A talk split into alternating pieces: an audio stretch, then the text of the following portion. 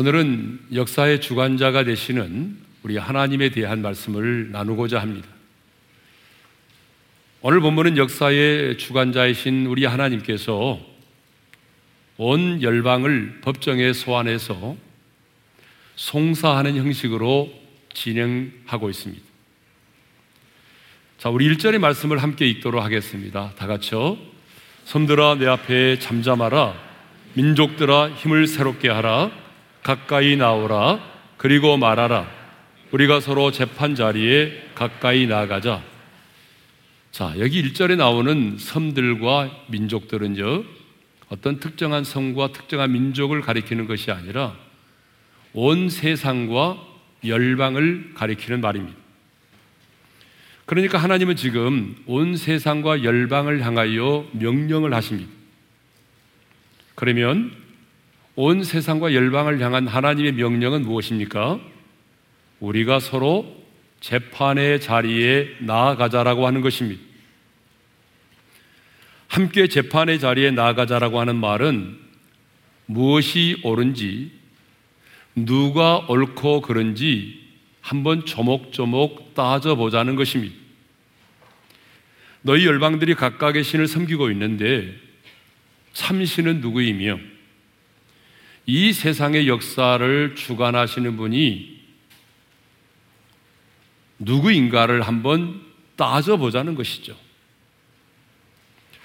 그러니까 하나님께서 열방과 민족을 재판의 자리로 부르신 것은 실제로 하나님이 재판을 받으시겠다는 의미가 아니라 그들이 섬기고 있는 우상들의 헛됨을 드러내시고 하나님 자신만이 온 세상을 통치하시며 역사의 주관자가 되심을 분명히 하기 위함인 것입니다.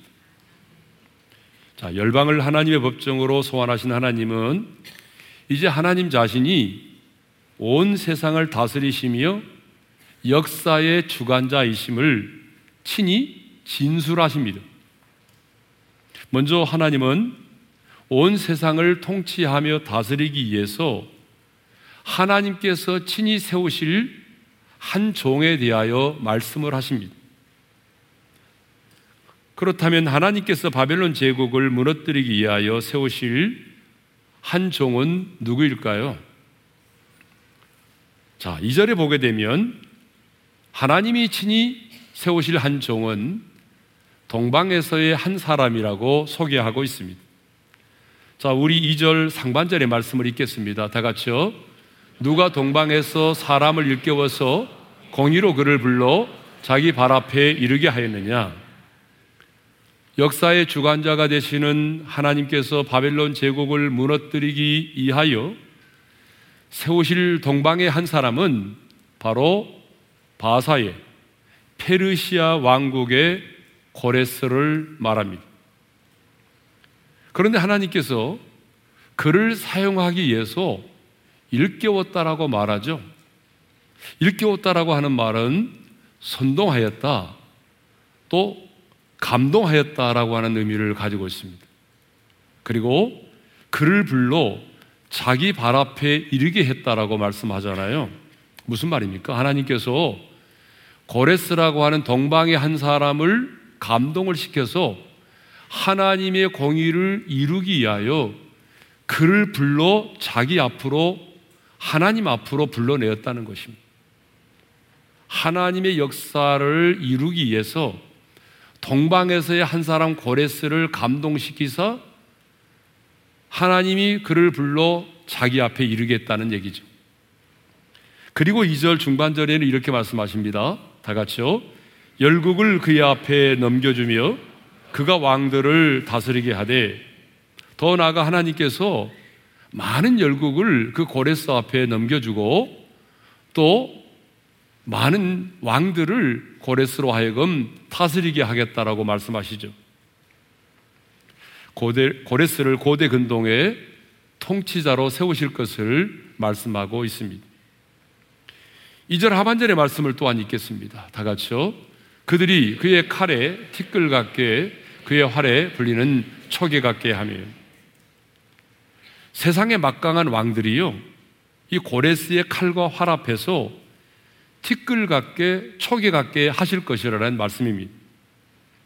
여러 왕들이 고레스 앞에서 흙먼지처럼 여러 왕들이 고레스 앞에서 바람에 불려 날리는 왕겨처럼 될 것이라는 것입니다. 한마디로 여러 왕들이 고레스 앞에서 무력하게 꺾이고 말 것이라는 것입니다. 그렇다면 한 시대에 하나님의 손에 붙들림 받아 쓰임을 받은 이 고레스라고 하는 사람은 누구죠? 여러분 고레스는 어떤 사람입니까? 고레스는 BC 559년에 고대 페르시아의 도성인 안샨의 왕으로 등극한 인물입니다. 그가 왕으로 오를 무렵에 페르시아는 메대 왕국의 속국이었습니다. 그러나 고레스는 그가 왕이 된 지 10년째인 BC 549년에 메대 왕 아스타야게스를 살해하고 페르시아 제국의 황제로 등극을 하게 됩니다. 그로부터 10년 후인 BC 539년에 바벨론 도성까지 점령함으로 고대 근동의 절대 강자의 위치에 서게 되었습니다. 세계 최강 바벨론 제국을 무너뜨린 고레스는 칙령을 발표해서 조서를 내려서 바벨론의 포로로 잡혀와 있던 이스라엘 백성들을 예루살렘으로 돌아가게 했고 돌아가서 무너진 예루살렘의 성전을 재건하게 했던 사람이죠. 오늘 우리가 읽은 본문에는요, 고레스라고 하는 이름이 언급되지를 않습니다. 그렇죠? 오늘 우리가 읽은 본문에 고레스라는 이름이 언급되고 있지 않지만, 오늘 본문에 언급된 사람은 분명한 고레스이고, 또 성경 여러 곳곳에 보게 되면 고레스라는 이름과 그가 하나님의 손에 바 되어 어떻게 쓰임 받을 것인지에 대해서 아주 구체적으로 예언되어 있습니다. 그래서 지금부터는 성경에 나와 있는 고레스에 대한 예언을 우리가 한번 살펴보도록 하겠습니다. 첫째로 고레스에 대한 첫 번째 예언은 내 목자라 나의 모든 기쁨을 성취하리라고 되어 있습니다. 이사야 44장 28절의 말씀을 우리 함께 읽겠습니다. 다 같이요. 고레스에 대하여는 이르기를 내 목자라 그가 나의 모든 기쁨을 성취하리라 하며 예루살렘에 대하여는 이르기를 중건되리라 하며 성전에 대하여는 내 기초가 놓여지리라 하는 자니라. 이사야 선지자는 고레스가 태어나기 150년 전에 고레스에 대한 이름을 언급하고 있습니다. 이미 그의 이름을 고레스라고 예언하고 고레스를 향해서 뭐라고 말합니까? 내 목자라고 말하고 하나님의 기쁨을 성취할 자라고 말합니다. 고레스를 내 목자라고 말씀하신 것은요, 고레스가 바벨론 제국을 무너뜨린 다음에 바벨론의 포로로 끌려와 있던 사람들을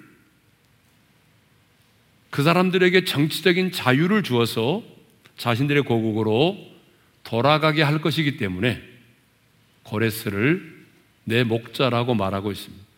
그리고 하나님의 기쁨을 성취할 자라고 하는 이 말은 하나님께서 이제 고레스를 통해서 바벨론 제국을 무너뜨린 다음에 자기 백성들을 그 압제에서 구원하여 내실 것이기 때문이죠. 그러니까 하나님의 뜻을 이루는 일에 도구로 쓰임 받을 자이기 때문에 하나님의 기쁨을 성취할 자라고 그렇게 예언하고 있습니다. 두 번째로는요, 기름 부음을 받은 자라고 말하고 있습니다. 자, 이사야 45장 1절 상반절의 말씀을 읽겠습니다. 다 같이요. 여호와께서 그의 기름 부음을 받은 고레스에게 이같이 말씀하시되 자, 고레스는 택한 선민이 아니죠. 고레스는 이방인의 왕입니다. 이렇게 택한 선민도 아니고 이방인의 왕이었지만 하나님은 그에게 기름 부음을 받게 해서 그를 구별하시겠다라고 말씀하십니다. 그래서 고레스는요, 기름 부음을 받은 자라고 예언되어 있습니다. 세 번째로는 오른손을 붙들고 열국을 항복하게 하실 것이다라고 예언하고 있어요. 이사야 45장 1절 중반절의 말씀을 함께 읽겠습니다. 다 같이요. 내가 그의 오른손을 붙들고 그 앞에 열국을 항복하게 하며 그가 하나님의 손을 붙든 것이 아니라 하나님께서 그 고레스의 오른손을 붙들어 주실 것이고 그 앞에 하나님께서 붙들고 있는 그 고레스 앞에 많은 나라들이 많은 열국들이 항복을 하게 될 거라는 얘기입니다. 네 번째는 왕들이 스스로 항복하며 무릎을 꿇을 것이다라고 예언하고 있어요. 자, 45장 이사야 45장 1절 하반절의 말씀을 읽습니다. 시작. 내가 왕들의 허리를 풀어 그 앞에 문들을 열고 성문들이 닫히지 못하게 하리라. 여러분, 왕들이 허리를 푼다는 것은 뭘 말하겠어요? 왕들이 스스로 자신들의 권위를 포기하고 고레스 앞에 굴복하겠다는 그런 의미죠. 그러니까 왕들이 고레스 앞에 스스로 항복을 하고 무릎을 꿇는다는 것입니다. 그리고 그 앞에 문들을 연다는 표현이 있어요. 그 앞에 문들을 연다. 고레스 앞에 문들을 연다. 이 말은 고레스가 어떤 나라를 정복하기 위해서 들어가게 되면 성문을 열어 놓아서 쉽게 정복하도록 한다는 것입니다. 그리고 성문들이 닫히지 못하게 한다라고 하는 이 말은 완전한 승리를 예언하고 있는 말씀입니다. 더 놀라운 예언은요, 다섯 번째로 평화적인 방법으로 바벨론을 정복할 것이다라고 하는 예언입니다. 자, 오늘 본문 3절의 말씀을 읽겠습니다. 다 같이요. 그가 그들을 쫓아가서 그의 발로 가보지 못한 길을 안전히 지났나니 하나님의 심판의 대리자로 선택된 고레스가 주변 국가들을 정복해 나갈 때에 전혀 거칠 것이 없이 평화롭게 정복해 나갈 것임을 말씀하고 있습니다. 그의 발로 가보지 못한 길을 안전히 지났다. 이 안전이라는 말이 평화롭게라는 말이거든요. 히브리어 보게 되면 샬롬이라는 단어가 사용됐습니다. 이것은 고레스가 정복 사역을 해 나갈 때에 폭력이 아닌 평화적인 방법으로 정복을 하게 될 것이다. 그런 말씀입니다. 그런데 역사적으로 보게 되면요. 바벨론 제국이 그렇게 무너졌습니다. 바벨론 제국이 그렇게 무너졌어요. 자, 다니엘서 5장을 보게 되면 바벨론의 왕, 그 벨사살이 큰 잔치를 베풀고 이제 기빈 1천 명을 모은 다음에 큰 잔치를 연회를 베풉니다. 그리고 그 잔치 석상에서 느부갓네살왕이 과거에 예루살렘을 점령하고 하나님의 성전에서 가져온 금과 은과 금과 은으로 되어진 여러 그릇들이 있는데 하나님의 성전에서 사용되었던 그런 그릇들에다가 술을 따라서 마십니다. 하나님의 성전에서 거룩하게 사용되어진 이 기물들을 가져다가 술을 따라 마시고요. 거기서 끝나는 것이 아니라 금과 은과 돈과 새와 나무와 돌로 만든 여러 신상들을 찬양하기 시작합니다. 우상을 숭배하기 시작해.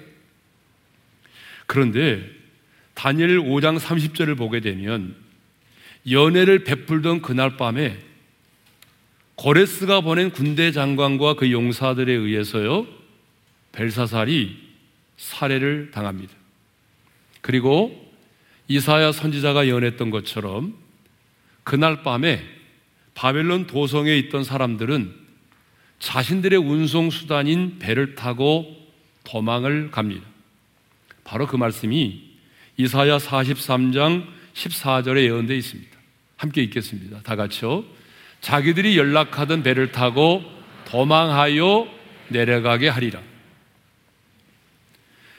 그러니까 놀랍게도 고레스는요, 전투 없이 그냥 무혈 입성을 해서 바벨론 제국을 무너뜨린 것입니다. 이사야 선지자가 예언한 것처럼 바벨론의 제국은 고레스가 이끄는 군대에 의해서 여러분 무력이 아닌 평화적인 방법으로 무너졌습니다. 당시의 세계 최강인 바벨론 제국이 여러분 전투를 하지 않고 무혈 입성을 통해서 이 바벨론 제국이 무너진 겁니다. 여섯 번째로 고레스에 대한 여섯 번째 예언은 칙령을 발표해서 예루살렘으로 포로된 자들이 귀환하게 될 것이다라고 하는 예언입니다. 하나님은요 줄기차게 선지자들을 통해서 말씀하셨습니다. 뭐라고 말씀하셨습니까? 바벨론 포로 생활 70년이 차면 예루살렘으로 돌아가게 될 것이다라고 말씀을 하셨습니다. 그런데 그 예언의 말씀처럼 무혈 입성으로 바벨론 제국을 무너뜨린 고레스는 칙령을 발표해서 조서를 내려서 포로된 유다 백성들에게 예루살렘으로 돌아갈 것을 그리고 돌아가서 하나님의 성전을 건축할 것을 명합니다. 그게 바로 예스라 1장 2절과 3절에 있는 말씀이죠. 읽겠습니다. 다 같이요. 바사왕 고레스는 말하노니 이스라엘의 하나님은 참 신이시라 너희 중에 그의 백성된 자는 다 유다 예루살렘으로 올라가서 이스라엘의 하나님 여호와의 성전을 건축하라. 여러분 원래 전쟁에서 승리하게 되면 많은 사람들을 포로로 끌고 갑니다. 그리고 노역을 시킵니다. 그런데 고레스는 왜, 왜 포로된 자들을 돌려보내죠? 왜 고레스는 이런 칙령을 내렸을까요? 에스라 1장 1절에 보게 되면 분명하게 언급되어 있습니다. 우리 함께 읽겠습니다. 다 같이요. 바사왕 고레스 원년에 여호와께서 예레미야의 입을 통하여 하신 말씀을 이루게 하시려고 바사왕 고레스의 마음을 감동시키심에 그가 온 나라에 공포도 하고 조소도 내려 이르되 여러분 왜 고레스가 이런 칙령을 내렸다라고 하나님 말씀하십니까? 그것은 하나님께서 이미 여러 선지자, 특별히 예레미야를 통하여 하신 말씀을 이루게 하시려고 하나님께서 이미 선포하신 말씀을 이루게 하시려고 고레스의 마음을 감동시키셨기 때문이라는 거예요. 예?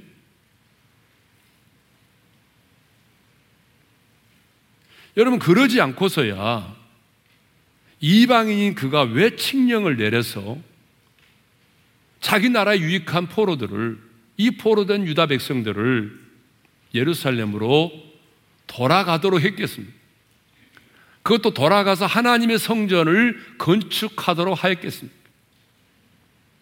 이렇게 하나님은요, 고레스가 이 땅에 태어나기 150년 전에 이미 고레스라는 사람의 이름까지 언급하시면서 그가 이렇게 하나님의 손에 붙들림 바 되어서 하나님의 뜻을 이루는 일에 쓰임 받게 될 것을 너무나 구체적으로 예언을 하였습니다. 그런데 하나님은 이제 온 열방과 세상을 향하여 물으십니다. 이 일을 누가 행하였느냐? 이 일을 누가 이루었느냐라고 하나님 스스로 온 세상과 열방을 향하여 물으십니다. 자, 4절의 말씀이죠. 이 4절의 말씀이 오늘 본문에서는 제일 중요하거든요. 우리 4절의 말씀을 읽겠습니다. 시작. 이 일을 누가 행하였느냐? 누가 이루었느냐? 누가 처음부터 만대를 불러내었느냐? 나 여호와라. 처음에도 나요. 나중에 있을 자에게도 내가 곧 그니라. 하나님은 스스로 온 세상과 열방을 향하여 물으십니다. 누가 고레스를 이 세상에 태어나게 했고 누가 이 고레스를 준비하였느냐? 누가 그 오른손을 붙들고 그 앞에 열국들을 항복하게 했느냐? 누가 열왕들이 스스로 항복하며 그 고레스 앞에 무릎을 꿇게 하였느냐? 누가 무력이 아닌 평화적인 방법으로 저 바벨론 제국을 무너뜨렸느냐? 누가 고레스의 마음에 감동을 주어서 포로된 유다 백성들로 하여금 예루살렘으로 돌아가게 하고 돌아가서 하나님의 성전을 건축하게 했느냐? 이 일을 누가 행하였느냐? 이 일을 누가 이루었느냐? 하나님 스스로 물으십니다. 온 열방과 세상을 향하여 하나님이 물으십니다. 이 일을 누가 이루었느냐? 누가 이 일을 행하였느냐? 하나님이 이렇게 물으십니다. 그리고 스스로 나 여호와가 이 모든 일을 이루었다라고 스스로 말씀하십니다. 다시 한번 4절의 말씀을 읽겠습니다. 시작. 이 일을 누가 행하였느냐? 누가 이루었느냐? 누가 처음부터 만대를 불러내었느냐? 나 여호와라. 처음에도 나요. 나중 있을 자에게도 내가 곧 그니라. 하나님께서 스스로 던진 질문에 하나님께서 스스로 대답하십니다. 나 여호와라. 다른 누가 아닌 하나님 자신이 이 모든 일을 이루셨다라고 말씀하십니다. 사실 고레스가요. 세계 최강 바벨론 제국을 무너뜨린다는 것은 이건 있을 수가 없는 일입니다. 당시 페르시아는 저 바벨론 동쪽에 위치한 아주 작은 나라였습니다. 그러니까 여러분 세계 최강 바벨론의 적수가 될 수가 없죠. 그런데 고레스가 이끄는 페르시아는 자기보다 훨씬 강한 이 메데라는 나라를 합병하고 나중에는 바벨론까지 무혈 입성을 해서 세계 최강인 바벨론 제국을 무너뜨렸습니다. 여러분, 이것을 우연이라고 말할 수 있겠습니까? 그런데 하나님께서 이 모든 일을 친히 이루셨습니다. 물론 이 말씀이 선포될 때에 이 예언의 말씀이 역사 속에 이루어졌느냐? 아닙니다. 이 말씀이 선포될 때는 어떤 일도 이루어지지 않았습니다. 이 예언의 말씀은 150년이 지난 후에 이루어졌습니다. 하지만 하나님께서는 이 예언의 말씀이 너무나 분명하게 이루어질 것이기 때문에 이미 이루어진 것처럼 말씀하고 계시고 이 말씀은 역사 속에서 그대로 이루어졌던 것입니다. 이것을 보면 역사를 주관하시고 이 역사를 다스리고 계신 분이 누구이십니까? 왜 그렇게 현창게 대답을 하십니까? 다시 한번 하겠습니다. 역사를 주관하시고 역사를 다스리시는 분이 누구십니까? 하나님. 이십니다 그래서 하나님은 누가 처음부터 만대를 불러내었느냐? 라고 물으십니다.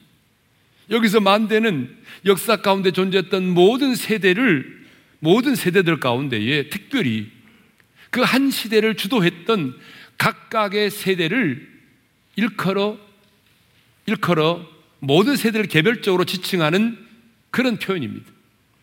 그러니까 이런 모든 세대 가운데 특별히 한 세대에 불러 쓰임을 받는 세대들이 있지 않습니까? 하나님이 그 일을 이루셨다는 것입니다. 그러니까 하나님께서 인간의 역사의 시작부터 세상의 주도권을 행사하는 각 세대들을 하나님이 불러 일으키셨다는 것입니다. 예? 그리고 처음에도 나요. 나중 있을 자에게도 내가 곧 그니라. 이 말씀은 하나님께서 역사의 시작부터 역사의 마지막까지 여호와 하나님께서 이 역사를 주도하고 계심을 말씀하고 있습니다. 여러분 다니엘서를 보게 되면 우리 하나님이 역사의 주관자라는 사실을 더 분명하게 알 수가 있습니다. 하나님은 바벨론의 느부갓네살 왕으로 하여금 꿈을 꾸게 하시고 또 하나님의 사람 다니엘을 통해서 그 꿈을 해석하게 하심으로 하나님께서 인간의 역사를 계획하시고 주관하시는 분이심을 분명하게 나타내셨습니다. 특별히 다니엘서 2장을 보게 되면요. 바벨론의 왕 느부갓네살왕이 큰 신상에 관한 꿈을 꿉니다. 그렇죠? 자, 왕 앞에 큰 신상이 나타나는데요. 그 우상의 머리는 뭐예요? 정금으로 되어 있습니다. 가슴과 팔은 은이고요.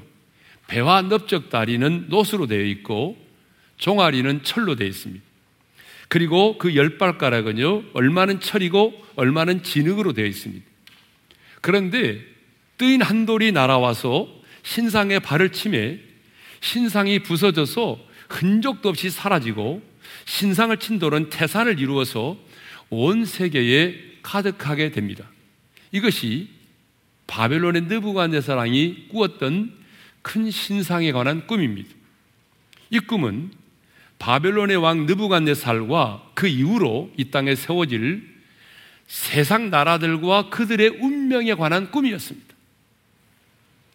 정금으로 된 신상의 머리는 느부갓네살 왕과 바벨론을 상징합니다. 여러분 저 그림을 보시면 이해가 잘 되죠. 자, 정금으로 된 이 머리는 신상의 머리는 지금 느부갓네살 왕과 바벨론을 상징합니다. 다음에 은으로 된 가슴과 팔들은요. 바벨론을 멸망시키고 세워진 메디아 바사, 즉 페르시아를 의미합니다. 그리고 노스로 된 배와 넓적 다리는 페르시아 제국을 멸망시키고 세워질 헬라 제국 그리스를 말하죠. 그리고 철로 된 종아리는 역사상 가장 강력한 제국으로 불려지는 로마 제국을 상징합니다.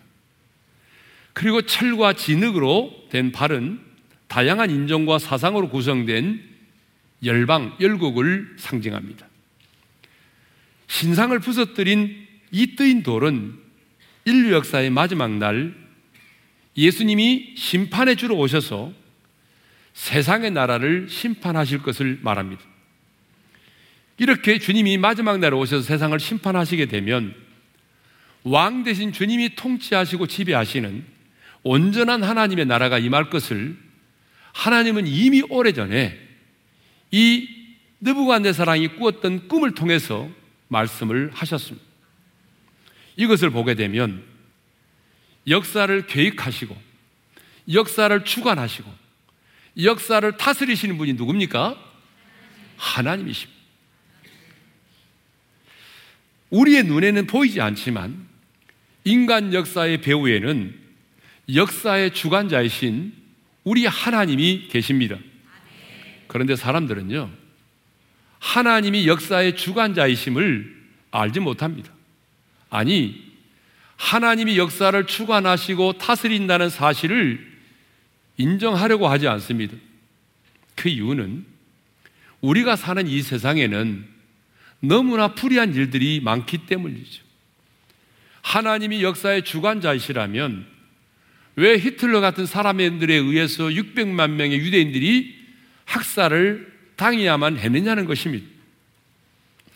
하나님이 역사의 주인이라고 한다면 주관자이시라면 왜 불의한 자들이 부귀와 영화를 누리고 의로운 자들이 고통을 당하며 살아야 하느냐는 것입니다. 하나님이 역사의 주관자이시라고 한다면 지금처럼 왜 우리가 사는 이 땅에 전염병이 창궐하고 이 전염병으로 인해서 수천만 명의 사람들이 고통을 당하고 수십만 명의 사람들이 죽임을 당해야 되느냐 그 말입니다.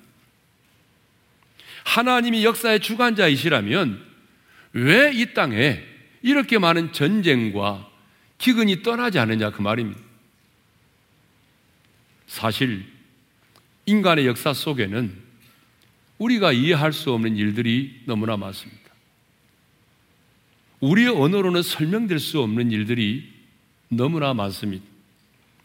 여러분, 그렇다고 해서 우리의 인간 세계에 불이한 일들이 있다고 해서 우리의 언어로 설명될 수 없는 이해할 수 없는 일들이 있다고 해서 하나님이 온 세상을 다스리고 역사를 주관하신다는 사실을 여러분 부정할 수가 있겠습니까? 시간과 공간의 제한 속에 살아가는 피조물인 우리 인간들은 과거, 현재, 미래가 항상 현재이신 그 하나님의 오묘하신 뜻을 우리가 이해할 수 있겠습니까?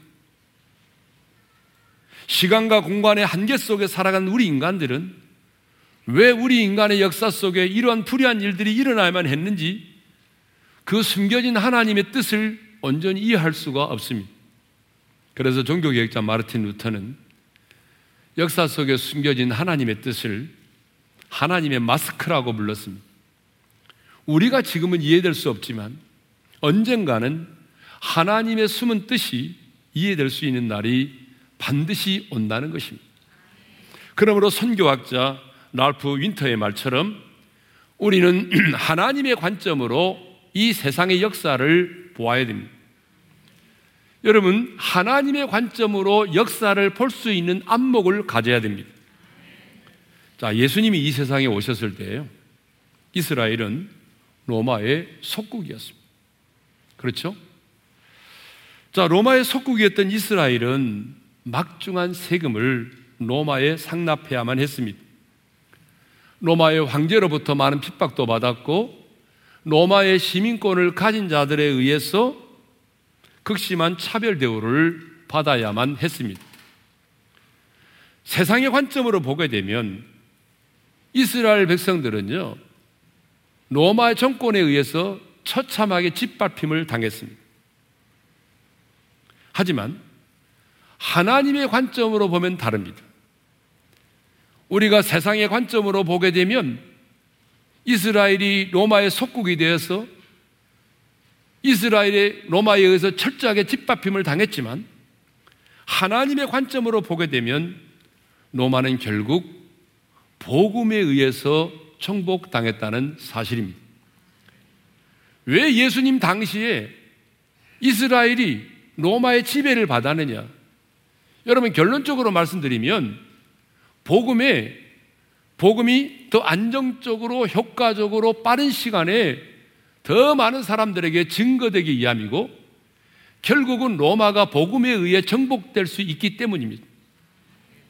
하나님은 헬라어가, 헬라어가 지중해 연안에 공용어가 되게 하셔서 헬라어로 기록된 신약 성경이 빠르게 확산될 수가 있었습니다. 로마의 길은 세계로 통한다라고 하는 말처럼 로마는 대로를 만들어서 그 대로를 통해서 복음이 많은 사람들에게 빠르게 증거될 수가 있었습니다.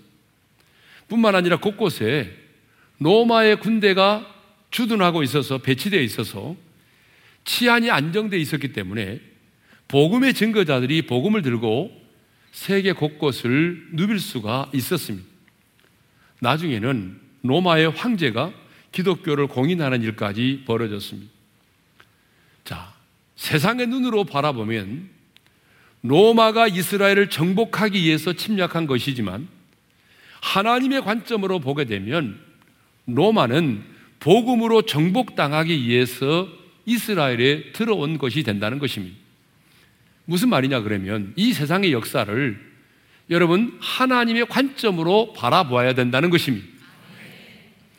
사람의 눈에는 이 세상의 역사가 힘과 권력을 가진 자들에 의해서 움직이는 것처럼 보입니다.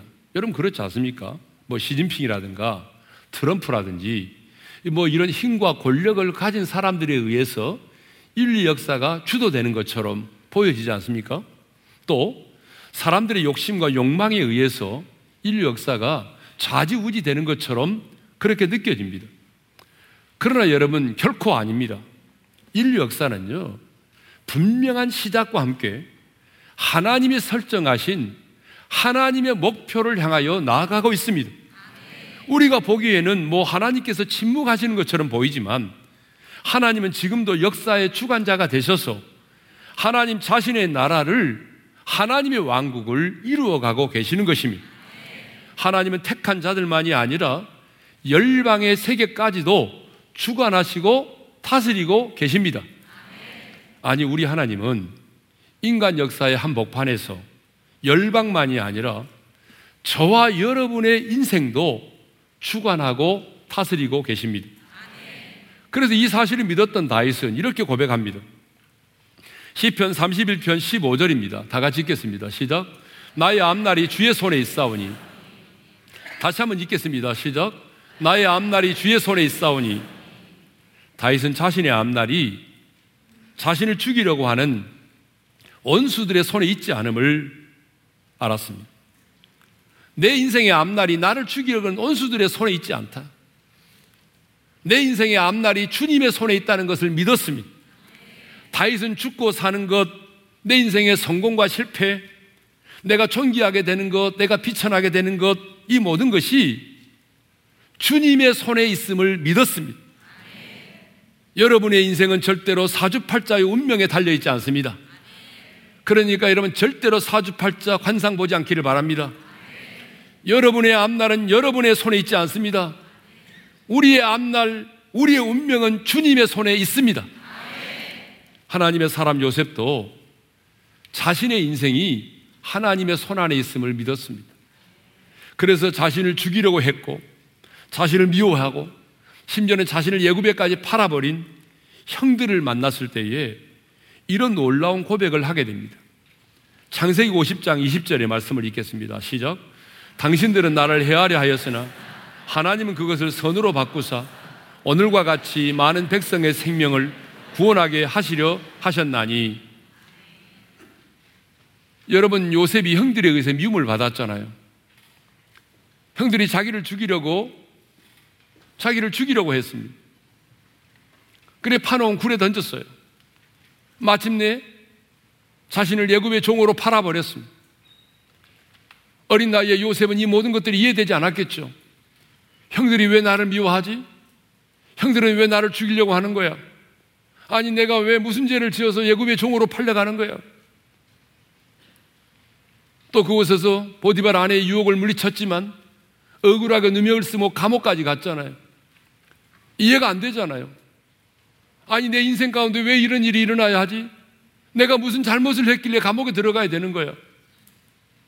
어쩌면 어린 나이에 요셉은 자신의 인생에 일어나는 이런 일들이 이해가 되지 않았을 것입니다. 하지만 그는 알았어요. 나중에 깨달았어요. 나의 인생이 내 삶을 주관하시는 하나님의 손에 있다는 것을 아니 모든 것이 합력하여 선을 이룬다는 사실을 깨달았습니다. 그래서 형들이 나를 미워해서 예굽으로 판 게 아니라는 거죠. 하나님이 모든 백성의 생명을 살리시려고 나를 형들보다 먼저 예굽으로 보냈다는 사실을 깨닫게 된 것이죠. 여러분 우리 인생도 마찬가지입니다. 여러분 우리 인생도 우리의 삶에 이해될 수 없는 일들이 너무나 많아요. 왜 내 가정에 내 인생 가운데 이런 일이 일어나야 했는지 여러분 이해할 수 없는 일이 너무 많다는 거죠. 그러나 분명한 사실은 내 인생의 앞날이 주님의 손에 있다는 것입니다. 하나님은 역사의 주관자이실 뿐만 아니라 우리 한 사람 한 사람의 인생을 주관하시고 다스리시는 그런 하나님이십니다. 여러분의 인생이 바로 주의 손에 있습니다. 우리 눈에는 아무것도 보이지 않지만 내 인생을 주관하시는 주님께서 여러분 지금도 우리를 위하여 일하고 계신다는 그 사실을 잊지 않기를 바랍니다. 올 주신 말씀을 마음에 새기면서 우리 찬양하며 나갑니다. 날이 저물어 갈 때, 날이 저물어 갈 때, 들에서 걸을 때,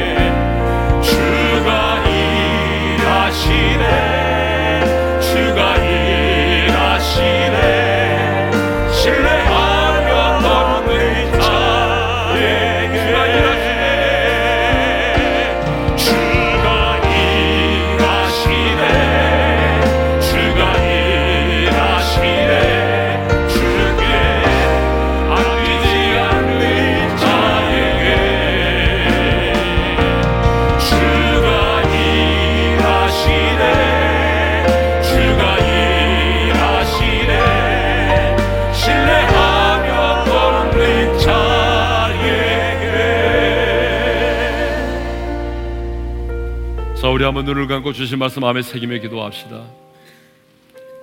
하나님은 온 세상과 열방을 법정으로 소환한 다음에 그들에게 말씀하십니다. 내가 이 세상의 역사를 주관하는 하나님이다. 그래서 내가 고레스라는 한 사람을 택하였다. 그리고 마침내 그를 통해서 바벨론 제국을 무너뜨리고 포로된 유다 백성들을 예루살렘으로 돌아가게 하겠다. 이 일을 누가 행하였느냐? 이 일을 누가 이루었느냐? 나 여호와라. 하나님 자신이 역사의 주관자이시다는 거예요. 여러분 그렇습니다. 힘과 권력 있는 사람들에 의해서 역사가 움직이는 것처럼 보이지만 절대로 그렇지 않습니다. 역사를 계획하시고 주관하시고 다스리시는 분은 전능하신 우리 하나님이십니다. 정말 우리 하나님이 역사의 주관자심을 믿는다면 우리는 오늘 우리의 대한민국을 주님께 올려드려야 돼요. 역사의 주관자이신 하나님, 우리 대한민국을 불쌍히 여기시고 주님이 우리 대한민국을 친히 주관하시고 다스려 주십시오. 6.25 전쟁 발발 70년 되는 올해 하나님 저 북한의 땅에도 고레스와 같은 지도자를 세우시고 저 북한 땅에도 자유와 해방을 허락하셔서 이 바벨 이6.25 전쟁 70년 되는 올 한 해 하나님이 행하시는 놀라운 일들을 우리로 하여금 보게 하여 주옵소서. 역사의 주관자일 뿐만 아니라 우리 하나님 우리 한 사람 한 사람의 인생을 주관하시고 다스리시는 분이십니다. 다윗은 그걸 믿었습니다. 수많은 원수들이 자신을 죽이려고 했지만 나의 앞날이 원수들의 손 안에 있는 것이 아니라 하나님의 손에 있음을 믿었습니다. 요셉도 마찬가지입니다. 자신의 인생 가운데 일어나는 일들이 이해되지 않았지만 그러나 그는 깨달았습니다. 나의 인생이 하나님의 손에 있구나. 모든 것이 합력하여 선을 이루시는구나. 형들이 나를 이곳으로 보낸 것이 아니라 하나님이 나를 이곳으로 보내셨구나. 이 시간에 두 가지 기도합니다. 역사의 주관자신 하나님께 우리 대한민국을 올려드리고 하나님께서 행하시는 일을 보게 해달라고. 두 번째 기도는 하나님 내 인생의 주관자가 되시는 주님, 당신의 그 오른팔로 나를 붙들어 주십시오. 내 인생의 앞날이 주님의 손에 있음을 믿습니다. 하나님의 손에 붙들림마 되어 쓰임 받기를 원합니다.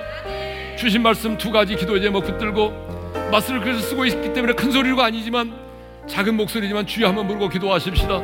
주여 아버지 하나님 감사합니다. 하나님만이 역사의 주관자이심을 믿습니다. 역사의 주관자가 되시는 우리 하나님 하나님께서 고레스를 세우셨고 그 고레스를 통해서 바벨론 제국을 무너뜨리시고 그리고 예루살렘으로 돌아가게 하셨고 압제된 자들을 예루살렘으로 돌아가게 하셨고 하나님의 성전을 건축하게 하셨습니다. 역사의 주관자가 되시는 우리 하나님, 우리의 대한민국을 주님께 올려드립니다. 주님께서 이 나라의 민족을 주관하시고 다스려 주십시오. 특별히 6.25 전쟁 발발 70년이 되는 올 한해 저 북한 땅의 고레스와 같은 지도자를 세우시고 진정한 자유와 해방을 허락하여 주셨습니다. 하나님이 행하시는 일을 우리가 목도하기를 원합니다. 하나님이 행하신 일을 보기를 원하며 거룩하신 아버지 하나님 우리의 인생의 주관자이신 하나님 하나님 나의 인생의 앞날이 주님의 손에 있음을 믿습니다. 나의 원수들의 손에 내가 있지 아니하고 하나님 나의 인생의 앞날이 주님의 손에 있음을 믿사오니 주님 그 능력의 장중에 우리를 붙잡아 주셨습니다. 하나님의 손에 붙들림받아 쓰임 받기를 원하고 하나님의 손에 붙들림받아 하나님과 동행할 수 있는 살아가는 지체들이 되기를 간절히 소망합니다. 주여 역사해 주시옵소서. 역사의 주관자가 되시는 하나님, 하나님께서 말씀하신 바를 이루시려고 동방의 한 사람 고레스를 세우시고 마침내 그를 통해서 바벨론 제국을 무너뜨리시고 칙령을 발표하여 포로된 유다 백성들을 예루살렘으로 돌아가게 하셨습니다. 누가 이 일을 행하였느냐? 누가 이를 이루었느냐? 나 여호와라. 내가 곧 그이니라. 역사의 주관자가 되시는 하나님, 우리 조국 대한민국을 주님께 올려드립니다. 주님, 우리 조국 대한민국을 주님이 다스려 주시고, 주님이 주관하여 주시기를 원합니다. 사람의 손에 맡기지 마시옵소서, 이정자들의 손에 맡기지 마시옵소서, 6.25 전쟁 발발 70년이 되는 올 한해 저 독재 정권이 무너지게 하시고 북한의 독재 정권이 무너지게 하시고 저 북한의 고레스와 같은 새로운 지도자를 세워주셔서 진정한 자유와 해방을 만끽하게 도와주옵소서. 내 인생의 주관자도 우리 하나님이심을 믿사오니 주님 그 능력의 장중에 우리를 붙잡아 주십시오. 다윗의 고백이 나의 고백이 되기를 원합니다. 나의 앞날이 주의 손에 있다고 고백했던 것처럼 주님 그렇습니다 나의 인생의 앞날이 주님의 손에 있습니다 지금은 이해되지 않지만 요셉처럼 내 인생 가운데 일어난 일들이 이해되지 않지만 그러나 주님은 합력하여 선을 이루실 줄로 믿습니다. 나의 인생이 주님의 손에 있음을 믿습니다. 지금 당면한 문제만 바라보지 말게 하시고 나의 손을 붙들고 나를 통하여 일하시는 그 하나님을 바라보게 도와 주시옵소서. 이제는 우리 주 예수 그리스도의 은혜와 하나님 아버지의 영원한 그 사랑하심과 성령님의 감동, 감화, 교통하심 하나님만이 역사의 주관자이심을 믿고 내 인생의 주관자도 하나님이심을 믿기에 하나님의 손에 붙들림 받아 쓰임 받기를 간절히 소망하는 모든 지체들 위해 이제로부터 영원토록 함께 하시기를 축원하옵나이다. 아멘.